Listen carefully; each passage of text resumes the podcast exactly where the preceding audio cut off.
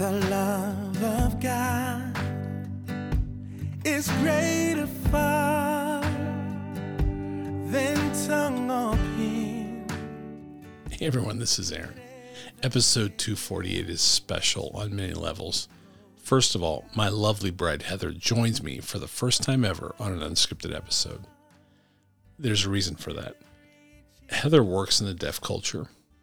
She has worked in this culture since graduating from college years ago. It is her passion, her love, and her heart. Today's guest is a man named Brad Minns. Brad is the subject of a book called Never Give Up and a film of the same name that releases in September. His story of winning the gold medal in what many call the greatest comeback in professional, collegiate, and Olympic history for tennis in 1985 is incredible. But that's not all, and it's why I'm recording this introduction. Our interview with Brad is incredible. Brad's entire life is incredible. The interview is long, and so I encourage you to break it up into smaller segments. Press pause, come back to it. Brad has lived an extraordinary life.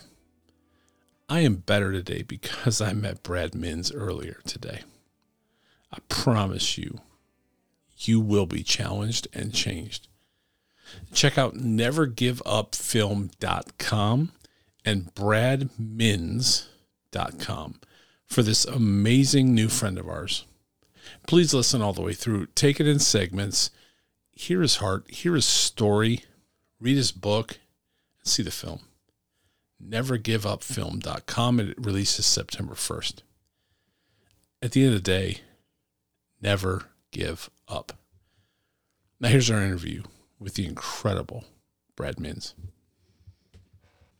All right, everybody, welcome back to Unscripted from my studios here in Hilliard, Ohio. This is a very special episode on many levels. First of all, my guest is amazing. His story is amazing. I can't wait for you to hear it. But there's a a fourth, I guess, because he's also here with his wife. But there's a fourth member here in the studio, and uh, actually, she's upstairs. But for the first time ever on Unscripted, my wife Heather is joining us as well, and you'll hear why in a minute. But hey, Heather, welcome. Hello. This is exciting getting to be on this other side of things. she always listens, but she's never been on an episode. But uh, Brad, welcome to Unscripted, and your wife Jenny, welcome to Unscripted. Thank you, guys. Well, right. It's great to be here today, and uh, I'm so grateful you got the captioning working. That's right. That's right. So, Brad, let me tell you a little bit about Brad, and that may explain all the reason why we're all here today. But uh, Brad not only won a gold medal in the Deaf Olympic Games in 1985 in what is being called the greatest comeback in college, professional, and Olympic tennis history. He's also a model, an author, a speaker, a trainer, and a tennis coach. Did I leave anything out? well, thank you. Uh, former models. I've got gray hair now. If anybody wants to hire me, though, I'm happy to do it. And uh, yeah, the tennis match, though, is what we made a movie about. And so we're excited to talk about that today. That's right. And I watched the movie yesterday. It was absolutely incredible. Um, I have Heather on with us today because Heather actually works with the deaf community. And so when, when we had this opportunity to interview you, it just made so much sense because she works every day with students who use FM systems and, you know, the, the challenges that they have in school. And that was a big part of the film was some of those things. So um, I'll you know I'll let Heather maybe ask a few questions first, and then we'll just we'll keep chatting. Wow, that's great! I'm so excited to hear that. It's so nice to meet you. I um, am excited to um, learn more about this movie and what it shares about you and um, all that you've been through in life. Um, and don't you worry, I'm going to be sharing that with my students as well. They um, really, really key into deaf adult stories and um, what it's like for others, not just their age, but as they grow older. So those models are very important for them. Do you teach deaf kids that are um, lip readers or do they use sign language? So I've done both. I started my teaching career at the Ohio School for the Deaf as a teacher, and that's a fully signing environment.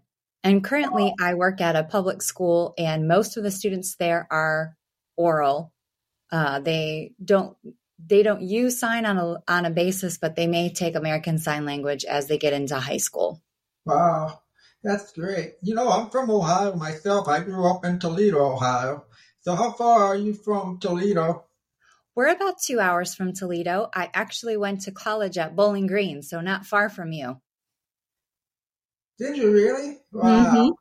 That's great. Yeah, that's just down the street. My grandparents actually lived in the Maumee area in Waterville.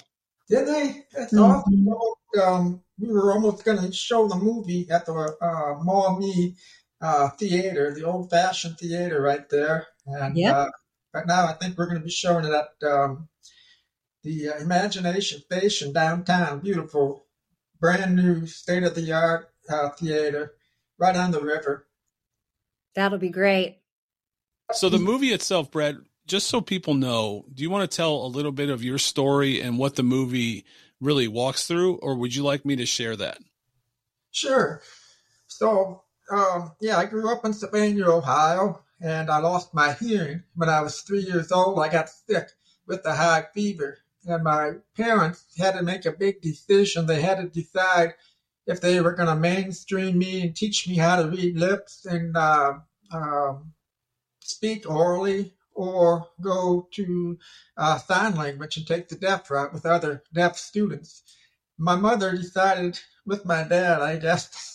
I was only three years old, but uh, they decided that I was going to learn how to read lips, and they put me in the mainstream.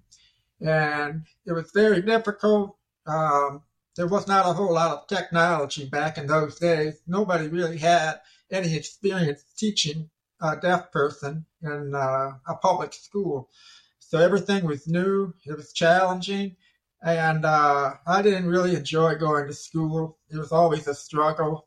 Um, understanding the teachers, dealing with uh, other children in the classroom, and uh, sometimes making uh, a fool of myself in conversations, talking about something nobody was even talking about. Um, so there was just a lot of different challenges uh, going that route. But the family, the support of my family is what really mattered. And uh, they were always encouraging me, loving me, and uh, telling me not to give up.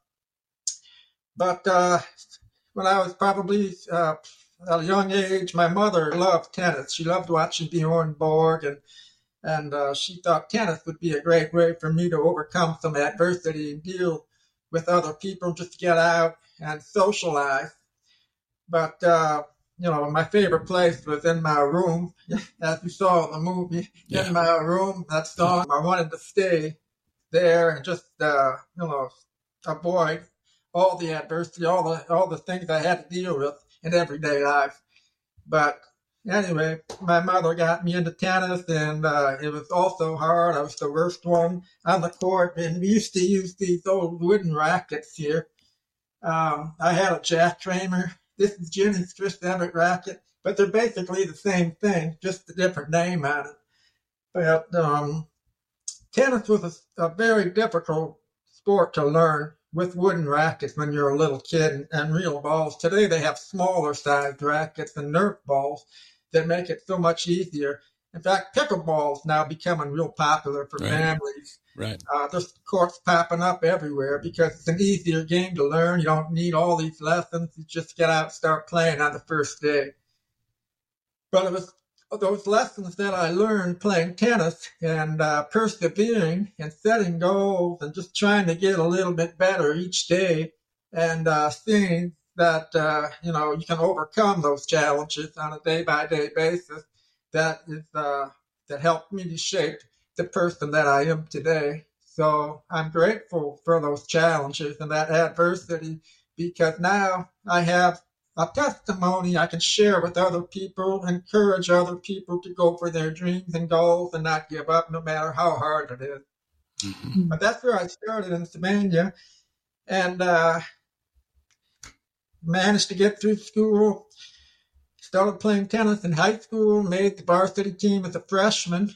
And my senior year, I was playing number one, made it to state a couple times. Actually, we played in Cleveland uh, the state championships. Shaker Heights had a good uh, uh, team. I think we got beat by Shaker Heights in the semifinals of the state doubles championships one year. So after high school, I tried out for the University of Toledo tennis team at the walk-on. Had to play challenge matches, beat a lot of the guys that used to beat me growing up. Coach gave me a scholarship, and uh, well, one day after practice, I was coming off the court, and our tennis coach at the University of Toledo said, Hey, Brad, check this out. There's a newspaper clipping about that big advertising tryouts for the World Games for the Deaf. And I thought, there is such a thing as deaf tennis. I never met a deaf person until that uh, event. Hmm. My dad and I decided to try out, see what it was all about. We went up to Gallaudet University in Washington, D.C. And when my, my dad and I got there, it was like we're asking for directions. Nobody could understand us. We couldn't understand them. It was our first experience in deaf culture. It's a whole different culture than I ever imagined. So, but I, I immediately fell in love with deaf people. There's just, uh, I just feel connected and close to deaf people because we have similar, uh, and a similar understanding because of the challenges we've had to overcome in uh, a silent world. See, when I take my hearing aids out, I can't hear a thing. It's just complete silence. Can't, I mean, it's great for sleeping at night and going through hurricanes. Just take my hearing aids out, put them on the table, and I sleep like a baby. But when I put them in, I have some sounds.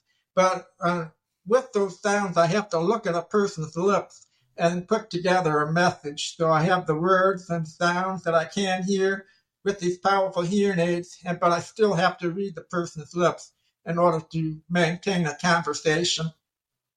So I've, I've been lip reading over the years, and uh, that started when my mom would pick me up after school and take me to, uh, first of all, she took me to Dutch, Dutch Pantry, where I just loved their onion rings. And that was a scene we tried to create in the movie when we went to that restaurant. Mhm. And uh, I was eating an ice cream Ice cream, sundae right, in the right. movie, but it was really onion rings that I just loved back in those days. I don't think I've had an onion ring since then, but I used to love them when I was a kid. And then after we went to Dutch Pantry, we headed over to speech therapy. And I just had to sit there and lis- listen to different sounds and pronounce my words. And uh, they taught me how to speak and pronounce words and hear different sounds like fire trucks and airplanes, just distinguish different things. Um, when we get home, when I got home after speech therapy, you know, this is where I uh, my learning began. My mother would make sure that I was caught up with everybody else in this classroom. She taught me how to read, made sure I could do my math problems. But uh, the most important thing for me was learning how to read books because I've fallen in love with books. I love books. I love to read. And I've always loved books and movies. So all my life, my dream has been to someday have my own book and my own movie. And uh, so that's later on in the story, but that's how it all began. It started with my close family helping me, encouraging me not to give up. And uh, going to school was very difficult. Hmm. During college, we played in uh, the Deaf Olympics. Um, I tried out for the team in uh, Gallaudet, and I played. I actually played the defending champion, uh, Jeff Osborne, during the tryouts, and uh, it, it was a, it was a pretty decisive win. So I thought I could beat everybody on our team, and I thought I could beat everybody else if he had won the gold medal before. So we get to the games in um, Malibu. It's at Pepperdine University, Malibu. But the Deaf Olymp- World Games used to be called the World Games for the Deaf, and now it's called the Deaf Olympics. They were held in Los Angeles that year. One of the greatest experiences of my life. Um, meeting all these deaf people from all over the world. Everybody having a great time together, talking in a similar language with hands and facial expressions and things like that. It was amazing when I sat in the cafeteria at uh, UCLA cafeteria. You have hundreds of people all over the cafeteria, and uh, it's just completely quiet. And you would hear like the drop of someone's fork or something like that. But like if you go to a normal hearing cafeteria, you're going to hear laughing, Right. talking, shouting, all this noise. But in the deaf cafeteria, it's just quiet. And I'm like, wow, this is cool. It's just you know a nice, nice environment. So, uh, yeah, I was in uh, UCLA. We stayed there. We played our matches at Pepperdine and make it to the finals. And there, sure enough, was Jeff Osborne, and my teammate and defending champion. Great college player from Texas, Serving Valley. Uh, so we started out, and I thought it was going to be a quick match. My parents were supposed to be there from Toledo, Ohio, and uh, I always love having them, you know, watch me play. My cousin was supposed to be there too. The match started, they weren't there, and I lose the first set. Uh, they're still not there. I'm looking up at the hills, looking for them, trying to figure out where they're at. I'm just trying to concentrate at the same time on the ball. And uh, I lost the second set. Oh, yeah, I haven't been down two sets to this guy before. And then he's up 5-0, 40 love in the third set. I'm in one point away from losing the match. I'm like, ah, I beat this guy. What's going on? I wanted to win that match so bad. I really did. I, I, I thought about it. I visualized it and I trained for it. I was prepared. Uh, I did everything I could and I'm still losing. And then I tried the last thing I didn't try, and that's prayer. No, I was not a born again believer at the time. That came Right. later, Yeah. about 10 years later at the gym. But I was always taught you should pray. And uh, I didn't really know how to pray. I used to, I remember at Thanksgiving when people would say grace, and uh, I always said, I hope they don't ask me to say grace. I don't know how to pray. I don't know how to do that. Please pass by and let someone else do it. yeah, so I was like, I really didn't pray uh, in public or anything.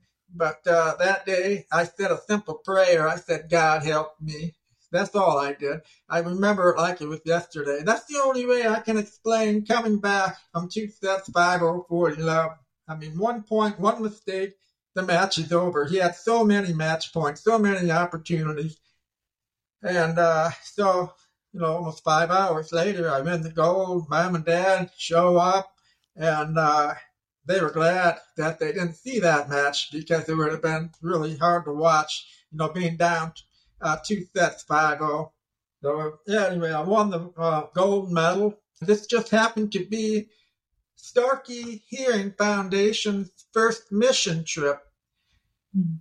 Before the game started, Starkey, uh, or Bill Austin, the owner of Starkey, and my dad kind of were going back and forth talking about sponsorship. And Starkey decided to sponsor me at the games, and they went one step further. They sponsored our whole team. And then they set up their whole mission trip right there in LA. And they Wow. that happened to be the first one. They gave everybody from around the world a free hearing test if they wanted one and a free Wow. hearing aid.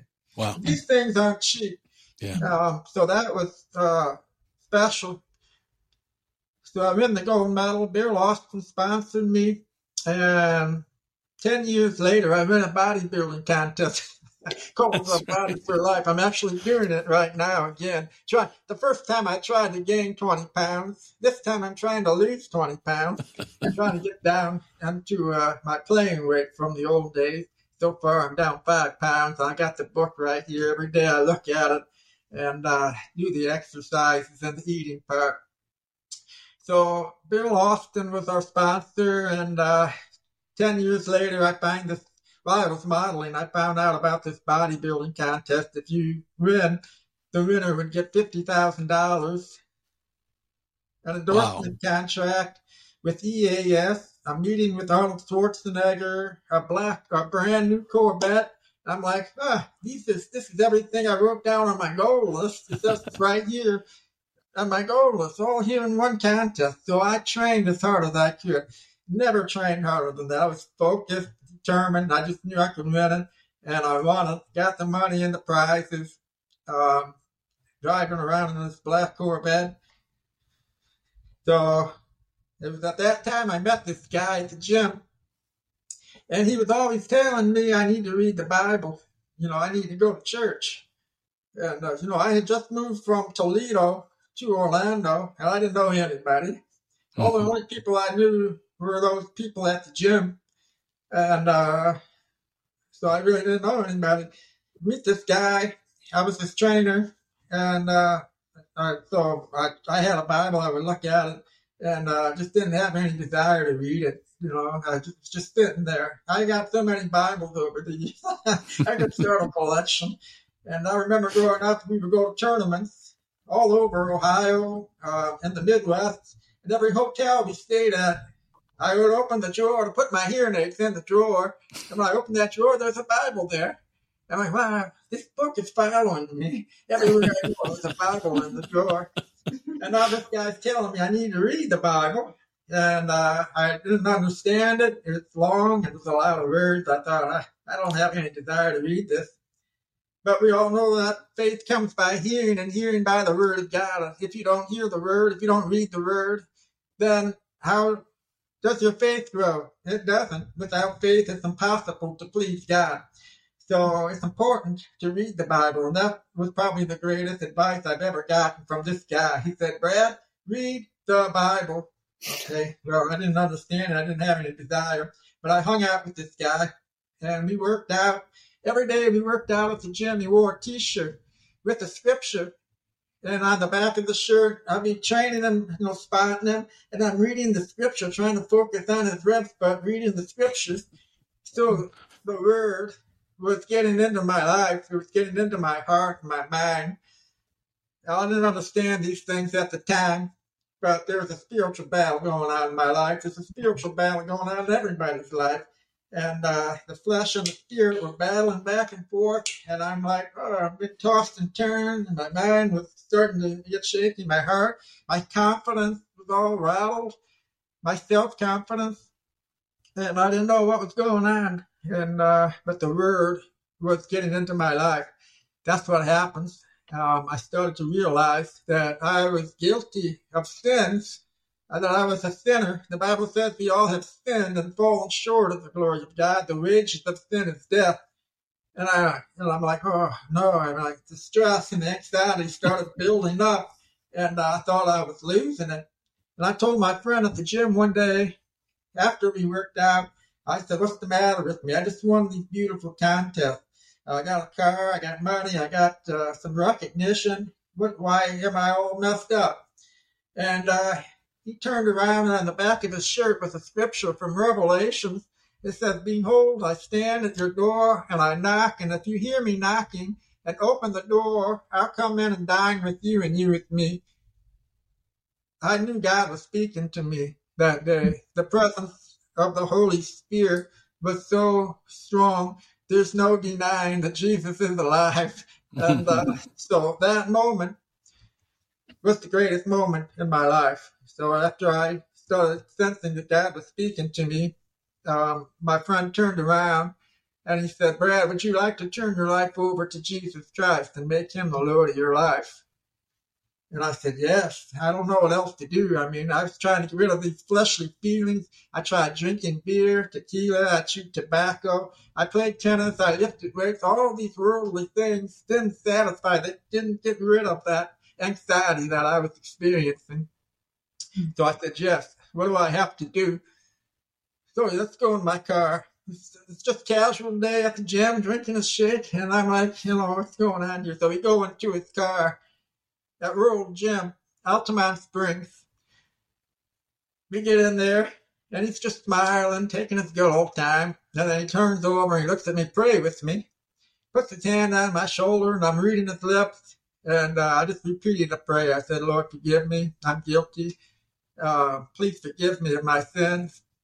And I made Jesus the Lord of my life. I'm crying like a baby. I just prayed a simple prayer. I invited Christ to come into my heart. And after I finished crying that day, felt like I never felt my life. Just guilt free, stress gone, anxiety gone. And uh, it was like just a a good shower, a good bath, you know. and uh, I go back home that day and I opened up my Bible and I started reading it. I couldn't put it down, and uh, I just kept reading it. And it was like, how could I miss this? How could I miss that? The place where I was living, I'd take a walk around the property, and it was like God was just revealing Himself in, in personal ways that I can't even explain, but it was just amazing. And that was the beginning of my personal relationship with Jesus Christ. After um, uh, I won that contest, and then I invited Christ into my heart, and that's my passion today. I wrote a book. You know, I now had a message to share. I wanted to tell everybody that uh, God loves them and He's got a plan for their life. I wanted to tell people that uh, Jesus already did all the heavy lifting. All we got to do is receive it by faith and believe that's about it. Um, so, man, I tried writing a book for years. Jenny will testify to that. Every year I start writing, you know, I get uh, put it aside, put it in the all the stuff in the closet. New Year, set some goals, pull out again all these, you know, notes I had written down, stories. I mean, I'm better at telling stories than writing stories. Uh, put it back in the closet, and then one year, we, my wife and I, were invited to coach the United States deaf tennis team in Bulgaria. And I thought, man, I need to write this book. I need to finish this book so I can take it with us and pass it out. Because after I got born again and made Jesus the Lord of my life, the man that led me to the Lord said, Brad, let's pray and ask God that he'll reach the deaf somehow. And, uh, oh, okay. So that's what we prayed. We finally finished this book. And, uh, oh, I got another story I just got to share with you about the book. We got the book written out. Now we need a cover for the book, right? So I had a friend working on some covers, and uh, you know, there's that's pretty nice. That's nice. Oh yeah, that's good. Uh, but nothing really popped. And then I get a phone call and uh, the gentleman asking me to uh, meet with him about personal training. And so I met with him and we started personal training and we are in the gym right here in the garage. And we start working out we start talking. And I told him, man, I'm so excited. I finished my first book. It's a dream come true. And then he just said, hey, have you got a cover for it? He asked me if I had a cover for it. I didn't ask him.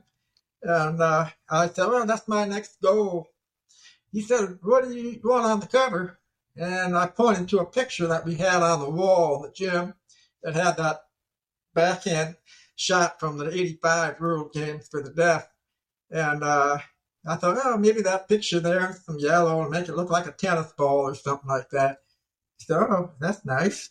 So we finished our workout. He leaves couple days later, he comes back and uh, he said, "Hey, Brad, how's that?" He opened up his phone, showed me the picture of this cover, and I'm like, "That's it.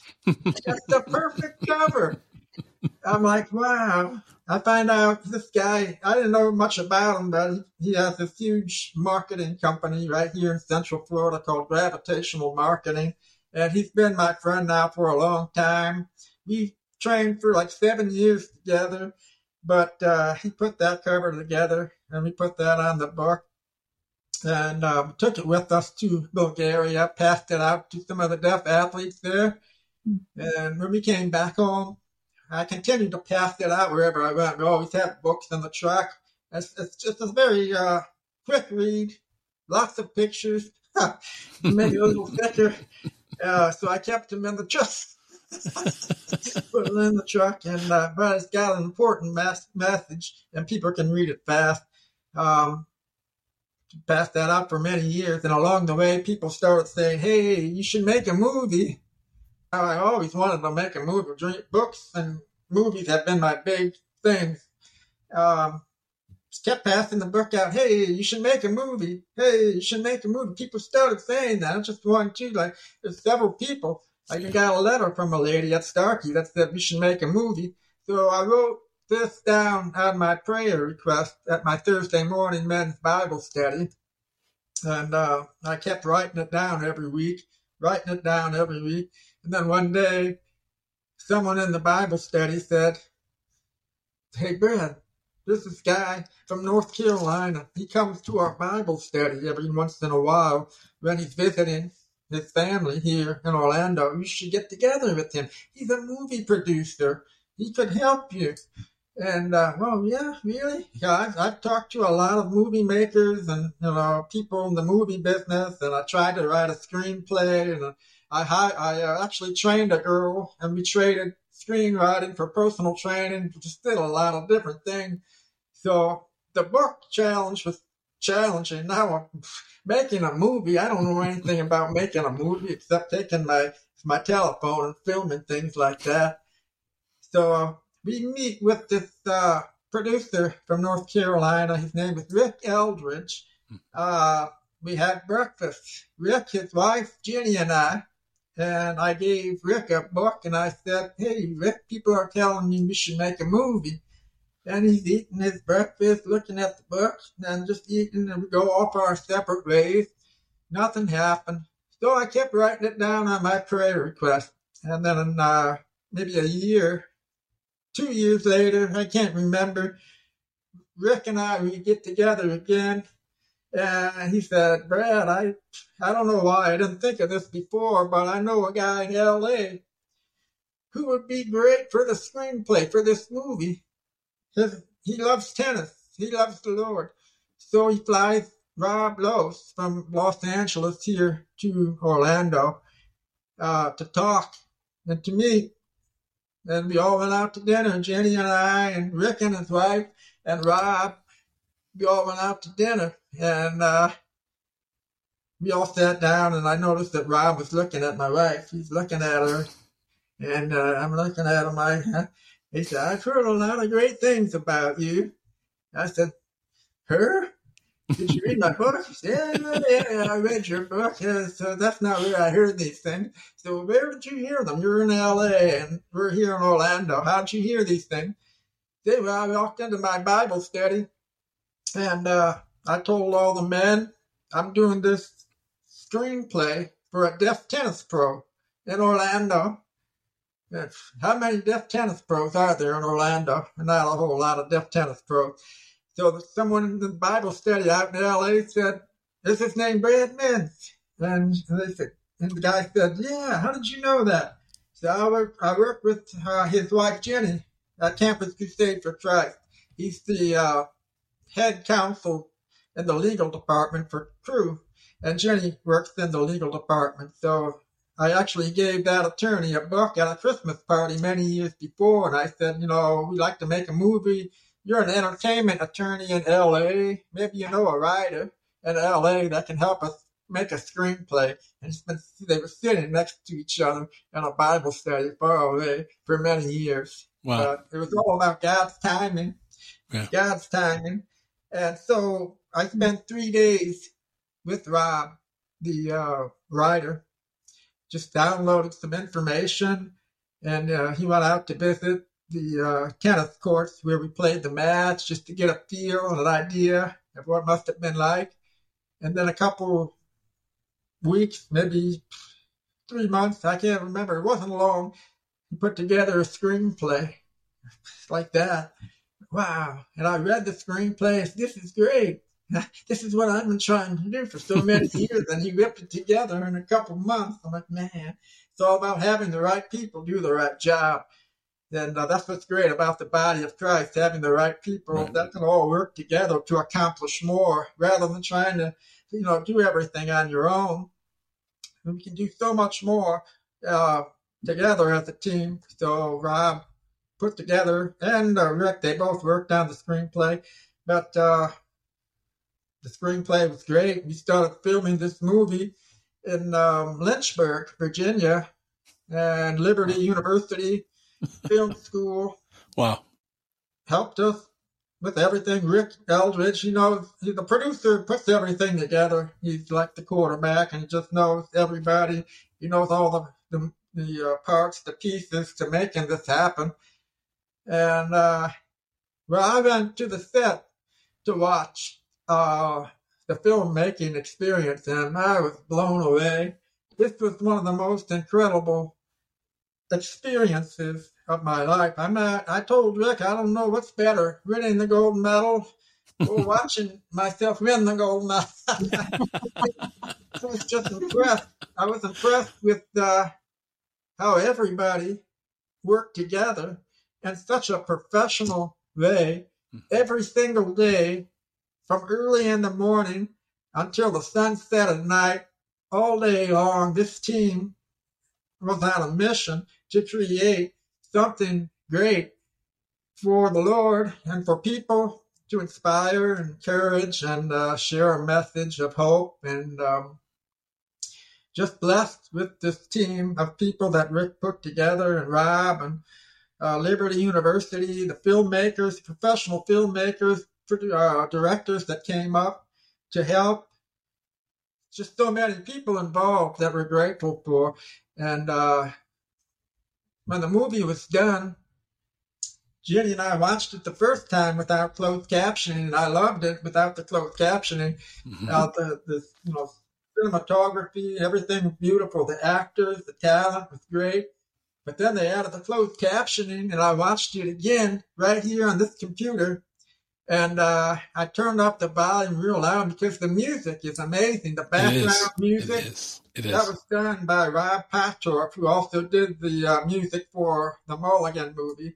Yeah. He's just a great composer, great composer, and uh, I love that kind of stuff. When I'm reading here, I like classical music, you know, instrumental music, because uh, the singing music, it's hard for me to understand the words. I just like to hear the sounds, the tunes. That's why I like that uh, song "In My Room" in the scene Yeah. where I'm in the bedroom Yeah. and I Was- turned on the Beach Boys, but uh, I never knew the words to that song. And uh, my brother used to come in and, and write down the words for me, and then I would lip sync my brother while I was listening to the song. So that scene in the movie was so cool, Powerful. Yeah. and I think people will like that scene, and uh, Yeah. it'll be uh, you know inspiring for them. So um, after I won that gold medal in '85, uh, and I got born again, I'm going to church with my wife. And one day we went to church, and a pastor said at the end of his sermon, You know, it's not about personal gain and selfish ambition, it's about what you can do for others. I remember that sentence. And so while we were driving home, I started thinking about the 85 World Games for the Deaf. And I was, you know, uh, wondering, did I ever thank Bill for that uh, sponsorship for the hearing aid that uh, helped helped me so many years in life? So I wrote down a, a thank you note on, uh, I think it was a, a pager or something. Not long after I sent that thank you note, I get a message back from Tani, Bill's wife, said, why don't you come up here and thank him in person? Hmm. And wow, really? So they flew Jenny and I to Minnesota and they had this huge gala uh, in downtown Minneapolis in the stadium. There was everybody there. I mean, athletes, astronauts, businessmen, just Wow. all kinds of people. And then Steph Olympic champion over there. And uh, I said, uh, "Hey, Lord, you know what can I give Bill Austin for what he's done, all he's you know that he's done for me?" And the Lord said, "Give him the gold medal." Yeah, that's a great idea. Uh, thank you. And uh, so uh, I called my mother because the medal was at in Toledo. And I said, Mom, I'm going to give the gold medal to Bill Austin. Can you send it Wow. overnight? And uh, so, honey, we just moved into a new home and there's boxes all over the garage. It's going to be so hard to find. I said, Well, we got to find it. And uh, so we hung up, and I said another prayer, and I said, Lord, please help my mother find this gold medal uh, real, you know, easily. So my brother and my mother went to that garage, called back not long after that, and so we found it in the first box we opened. So send it overnight. They sent it overnight, and uh, I got that medal in the mail, and I was like, wow, there it is. I haven't touched it since '85 because, you know, it was in a glass frame, and uh, well, actually, it wasn't in a glass frame, but I still hadn't touched it. I get that gold medal, and uh, you know, I'm, I'm a big believer in prayer. Whatever you're gonna do, you should pray and ask God, because when you pray and ask God, you know, His answered prayers are always better than you can do on your own. So I said, Lord, please help me find a way I can get this framed up, and uh, you know, to Bill Austin in a very short time, like a week, three days. I'm not sure how much time we had, and uh, but we didn't have much time. But as I went to the frame shop and stuff like that, he just led me to this uh, perfect place, and they wrapped it up in a beautiful gold frame. I found a nice scripture. God loves a cheerful giver. And uh, just the way they set it up was just like, man, this is so nice. And then just as they, I was about to sign off, the guy hands me a pen, a golden pen, on left. I'm like, wow, that's golden pen. and it was like, it could have been a white pen, it could have been a pink pen, it could have been any color pen, but he just grabbed a gold pen. I mean, and so I signed my name, uh, you know, on the letter, the thank you letter that's in the book that I sent to Tani, uh, thanking them, you know, for all they did. I signed it with a gold pen. And then we got it all put together. And uh, I said, Jenny, how are we going to get this up to Bill? Should we overnight it? And uh, we thought, no, I don't think we should do that. It could get broken, maybe. Then we, you know, so okay, we'll just carry it up. so we we carried it to the airport. We go through security. People are looking at us funny because we got this huge frame, medal. And, uh, a lot of people have little pack-on bags like that, and we got this huge frame. And uh, finally, we get up to where you have to go through uh, to get on the plane, and the guy, the steward, said, "Oh, where do you think you're going with that?" And I said, We're going to Minnesota to give this big gold medal to Bill Austin. I said, No, no, no, no, I don't think so. And uh, I said, Well, I think so. We're taking this medal up to Minnesota. And he was just not letting us on the plane with it. And then Wow. the nice uh, stewardesses come over and said, Oh, we can put it in the back of the plane. We'll take care of it for you. Oh, praise the Lord. Thank you. And so we put it on the back of the plane and we get up there and we land and uh, there was a driver waiting for us and he said, you know, it was late at night. It had to be about 10 o'clock. That's late for me. I go to bed like 7 o'clock at night and I get up at 4 in the morning. So 10 o'clock is a little past my bedtime, you know, but that's okay. We get there at 10 o'clock and uh, the driver said, Would you like to go to Bill Austin's house? He's having a big VIP party, or do you want to go to the hotel? Well, I said, We want to go to the party. We want to give him this gold medal. So he takes us to the party, and uh, we pull up. There was cars lined up a mile down the road, and then he drops us off. They had tents all over the place, a huge mansion, Bill Austin's private home and the Osmonds were playing on the stage, and there was, uh, you know, I saw the incredible Hulk Lou Ferrigno, Wow. um, and uh, I said, "Hey, Lou, you're looking pretty good there." He said, "Yeah, I want to look like you, Brad." You must have saw my Muscle Media magazine or something. I said, well, "I said, don't give." yeah. So we get there and we're carrying this gold medal around the house. And Jenny saying, Brad, just leave it in the car, you know, give it to him at another time. And, uh, you know, we were only three years into our marriage at that time. But over the years, I, whatever Jenny says now, I, I've learned to listen. I'm a better listener since I've been married. And, uh, so we, uh, uh, put it back in the car and then we go back in and there was Bill Austin standing talking to uh, Michael Bolton, and I saw the back of Bill's head. His all white hair. You can recognize him from a mile away. Even back in '85, he had a nice head of white hair, and uh, it still looked like that. So we go up, and I tapped him on the shoulder, and he turns around. Said, "Oh, Brad, I didn't know you were coming." And you want to know what the first thing he said was? He's looking in my ear.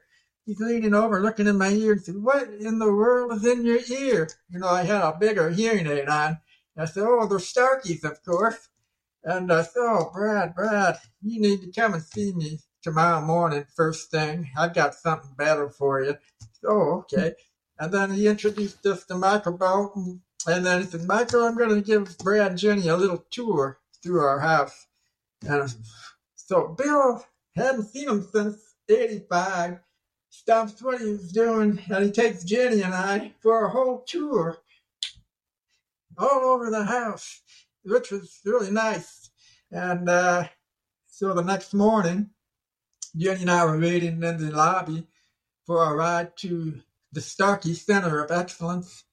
And uh, one of the Osmonds was supposed to pick us up. Justin Osmond is the nephew of Merrill Osmond from the Osmond brothers.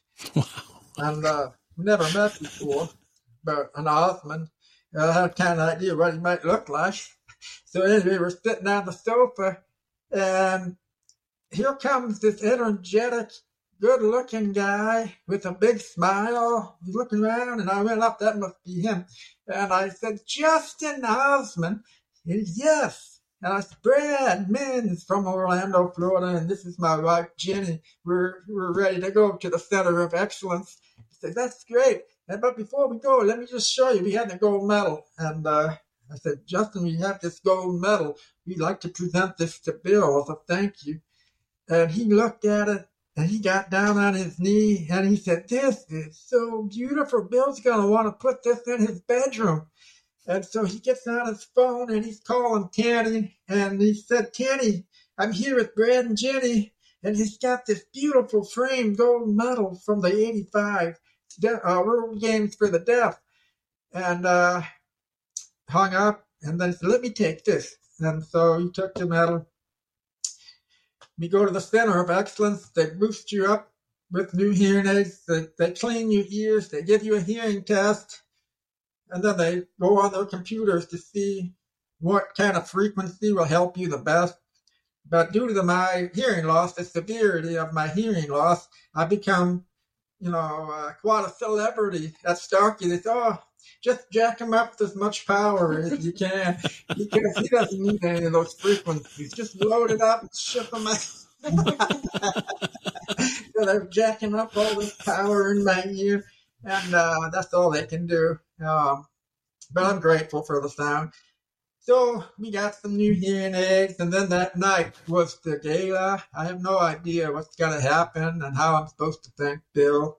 So we have, I got this tuxedo on. Jenny's looking real nice in her dress.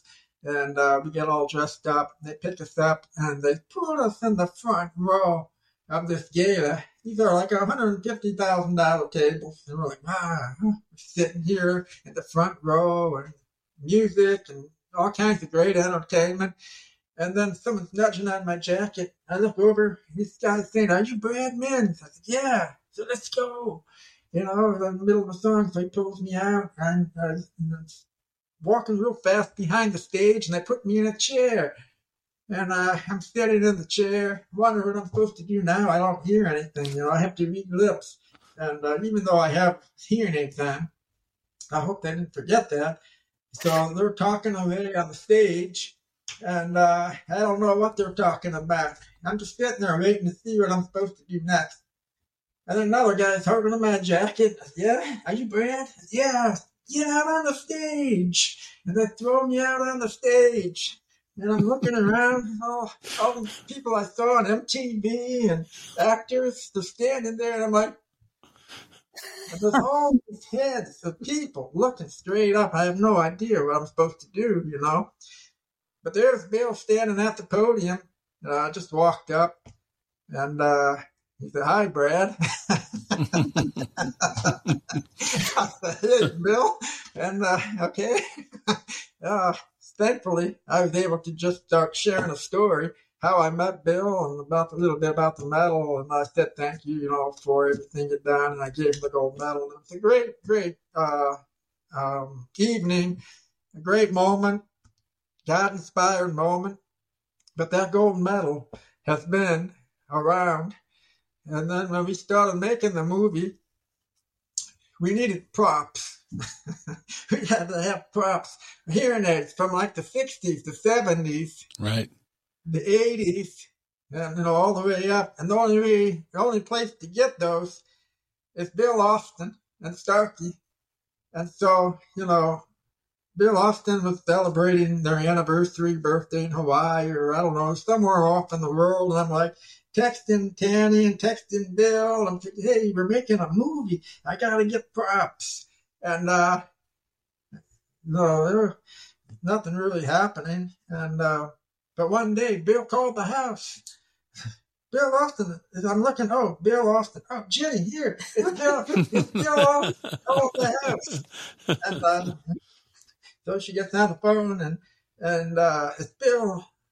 And Jenny uh, said to Jenny, I said, tell Bill, you know, I need props for the movie. And then Bill said to Jenny, Jenny, tell Brad to calm down. Deaf people worry about this, worry about that. Tell him to calm down. Forget him as props. He said, how are his hearing aids? That's all he cares about. It's how your hearing aids and how your hearing is. He's so passionate about hearing. Yeah. I mean, he's been doing this his whole life. Still on the phone. How am I hearing it? Oh, they're great. Okay. Now, what about the props? Well, she said, to Jenny, he said, tell Brad to be in my office. I want to make him some new hearing aids and uh, we'll put some props together.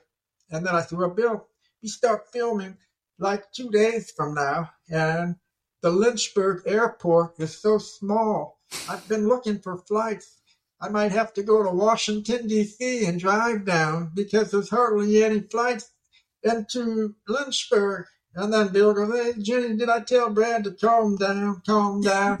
and uh, so I calmed down. I went up there to Minnesota, and there was another director from L.A. And uh, I said, Bill, how are we going to? Well, actually, this happened before we were talking on the phone. Bill said we could borrow his plane to fly into Lynchburg. Plane? You serious? He's got his own jet and everything. I said, oh, wow, that's cool. So when we got there, we got the hearing aids, we got the props, we got the, the other director from LA, super nice guy. And Bill came with us with the gold medal because the gold medal's in his office. or on the plane was the gold medal. Bill Austin, the director, myself, First time on a Learjet, flying into Lynchburg, and I was supposed to share a little bit of my story with the Liberty University film students. But I got Bill Austin with us here, and he loves to talk. And so we got there, and uh, I introduced everybody to Bill Austin, and I said, he's going to tell you a little bit about the story. So he talked, and uh, after his talk, he stayed around and he talked to the students for some more time. And then after that, we all went out to dinner at the uh, Virginian in Lynchburg, beautiful hotel with a top floor restaurant.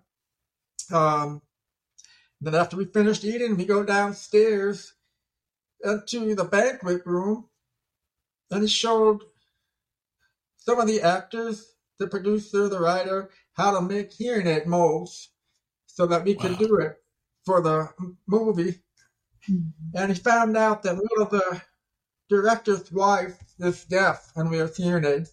And uh, so he flew her back to his shop in Eden Prairie, Minnesota, made her some hearing aids, and flew her back on his plane. Wow. I mean, if you have a plane, you should have, you know, use it. It's not good it. I would love to have a plane, but That's the right. car is good for now.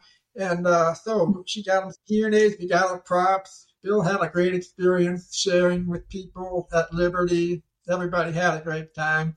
And uh, we're excited about Never Give Up coming out September 1st with our Orlando premiere, August 29th. And uh, we'll have a, another premiere August 31st, and uh, where I grew up in Toledo. Wow. The Imagination Station. So that's where we are right now. That's pretty much the whole story. it is. it is. That was amazing. Amazing story. Heather, I've seen the film. You haven't seen it yet. Um, what What are your thoughts just hearing that whole story? God has led you on an amazing journey throughout your life, hasn't He? Amen. Amen. Thank you. He sure has. I'm, I'm blessed. I'm grateful for everything that He has done in my life. And when I got born again, um, and I started reading the Bible, the, the thing that I learned is that having a personal relationship with God through Jesus Christ is the most important thing anybody can have. And I take my relationship with Him seriously by putting Him first every day. That's why I like to get up early. I like to get up early and uh, read the Bible, listen, pray, and then I take my walk. I try to encourage people to you know to have that personal relationship with Jesus. It's everything. Everything we do here on earth matters. It has eternal consequences. What we do here matters. We're investing not just in this life, but in eternity. And uh, my favorite verse when it comes to training, because I'm a personal trainer and a tennis coach, is uh, physical training has some value. I mean, you take care of your body, the temple of the Holy Spirit. It's got some value. Uh, you might win a contest, who knows? But spiritual training has far greater value because it has benefits not just in this life, but the life to come. Spiritual training. So, what I've learned in physical training, it takes daily dedication, it takes discipline, it takes perseverance. And that's the same thing with spiritual training daily dedication and uh, getting the word into your heart, into your mind. Do not be conformed to this world, but be transformed by the entire renewal of your mind every single day. There's so much coming at us every day through TV, through movies, through radio, or whatever. But we have to make sure we're listening to the voice of the Holy Spirit as He leads us through this life.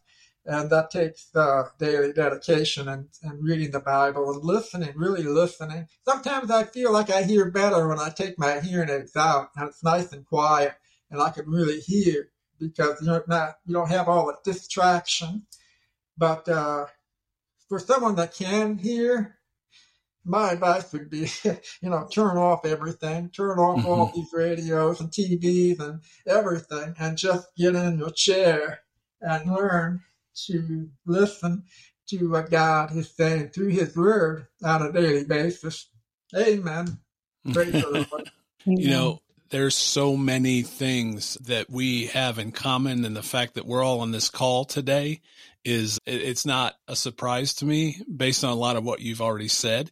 Um, we have a dog that we adopted in the last uh, three or four months that is deaf, and it's it's been an experience for me uh, to have a dog that can't hear, and and the way that our dog uh, lives her life and, and interacts with us uh, is so interesting because our other dog had passed, and so they're they're very different, and so we're learning a lot. But uh, obviously, Heather's profession, um, she is very much into uh, fitness as well, and then the most incredible part that I have to tell you is in four weeks, our daughter is going to attend Liberty University. Oh wow!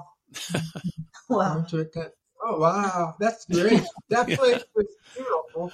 I love there. I've never been there before, but uh, it's beautiful. What a great campus, great people, great film school too, and they have a great tennis team.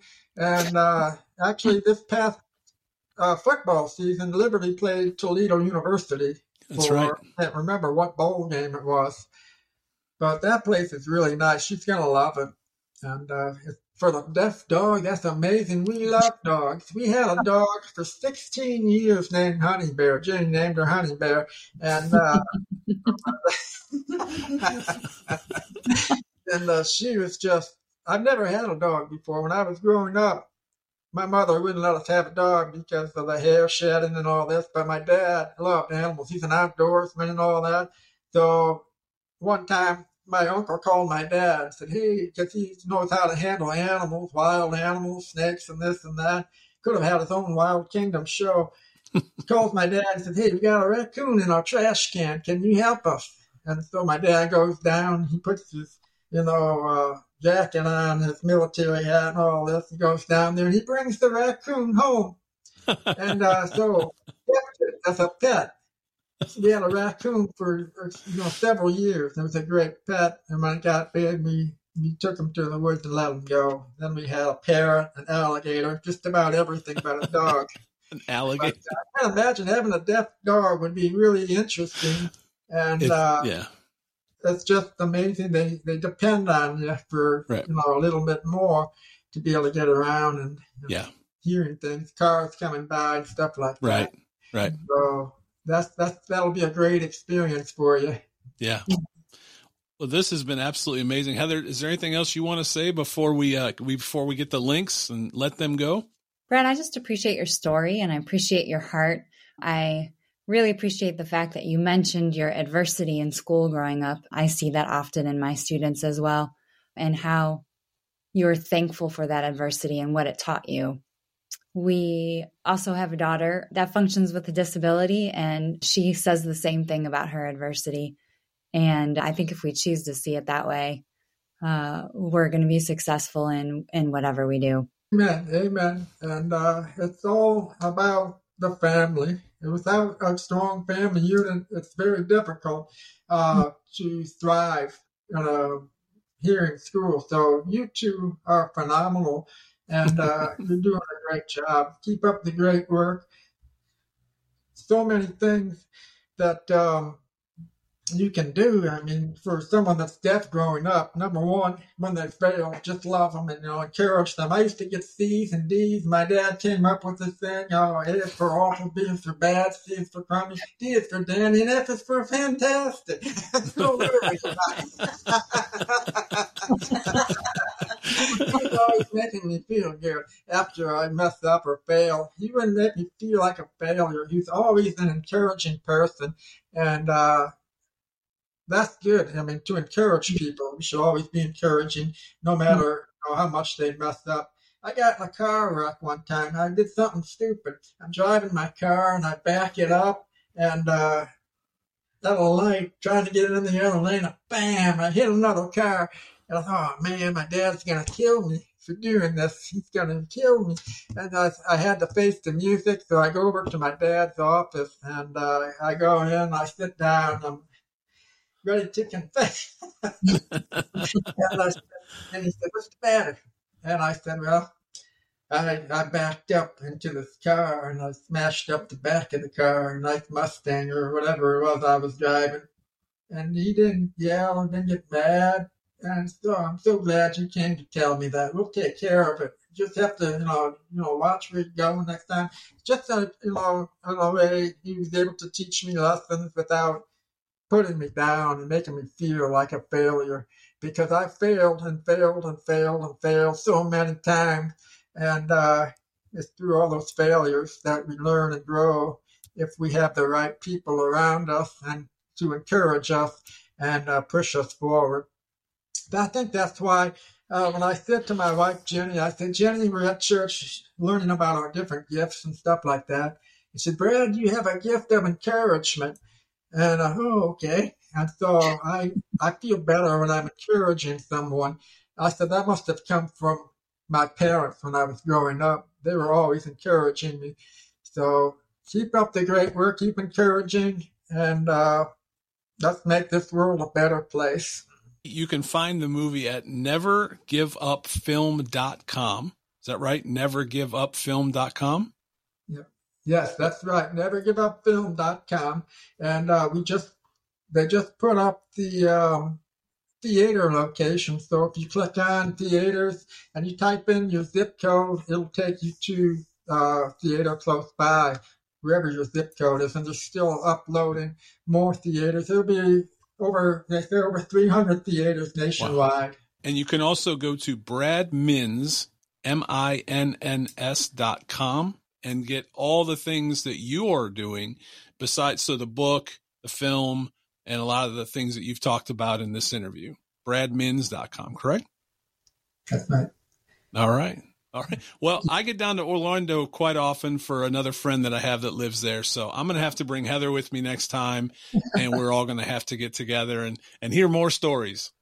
That'd be great. We would love to see you guys. it's where uh, I was teaching tennis at Sanlando.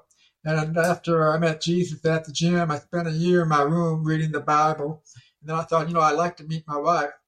And uh, so I prayed and I asked God for the wife that he had for me. I knew what to look for now. I wanted a girl that was beautiful outside and inside, someone that loves Jesus first and that could help me to grow in my walk with the Lord. And and I stopped going out. I stopped going downtown with my friends. I just stayed home reading my Bible. And about a year later, I go into the tennis club. And the lady said, "Hey, Brad, there's a, wonderful Christian lady in your cl- uh, tennis class. You should ask her out." And so I asked Jenny out, and uh, that's how we met on the tennis court. So tennis is a, has been a blessing to me. It's taken me around the world. It's given me a college scholarship. It's helped me overcome adversity. It's bought me my wife. We got a movie. So praise the Lord for the game of tennis. Just to all those pickleballers out there.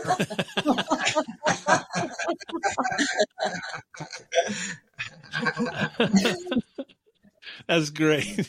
Well, Br- well, Brad, you have you have brought joy and encouragement into my life today. I'm sure I probably speak for Heather when we say thank you so much. Thank you for the film. Thank you for everything that you're doing and your spirit and sharing your story with the rest of us. Well, thank you very much, and thank you for what you're doing as well. Thank you for the opportunity to share the story, and we pray that God blesses your ministry and your show and your family and everything that you do. We love you, and we thank you for this opportunity. Well, we love you as well, and you can always come back and tell more stories. You're always welcome back. That'd be great. Thank All you. right. God bless. Thank you. Thank you for listening to the latest episode of the Unscripted Podcast. Please remember to like and share. We'll be back soon with another amazing guest, but until then, remember to live each day unscripted.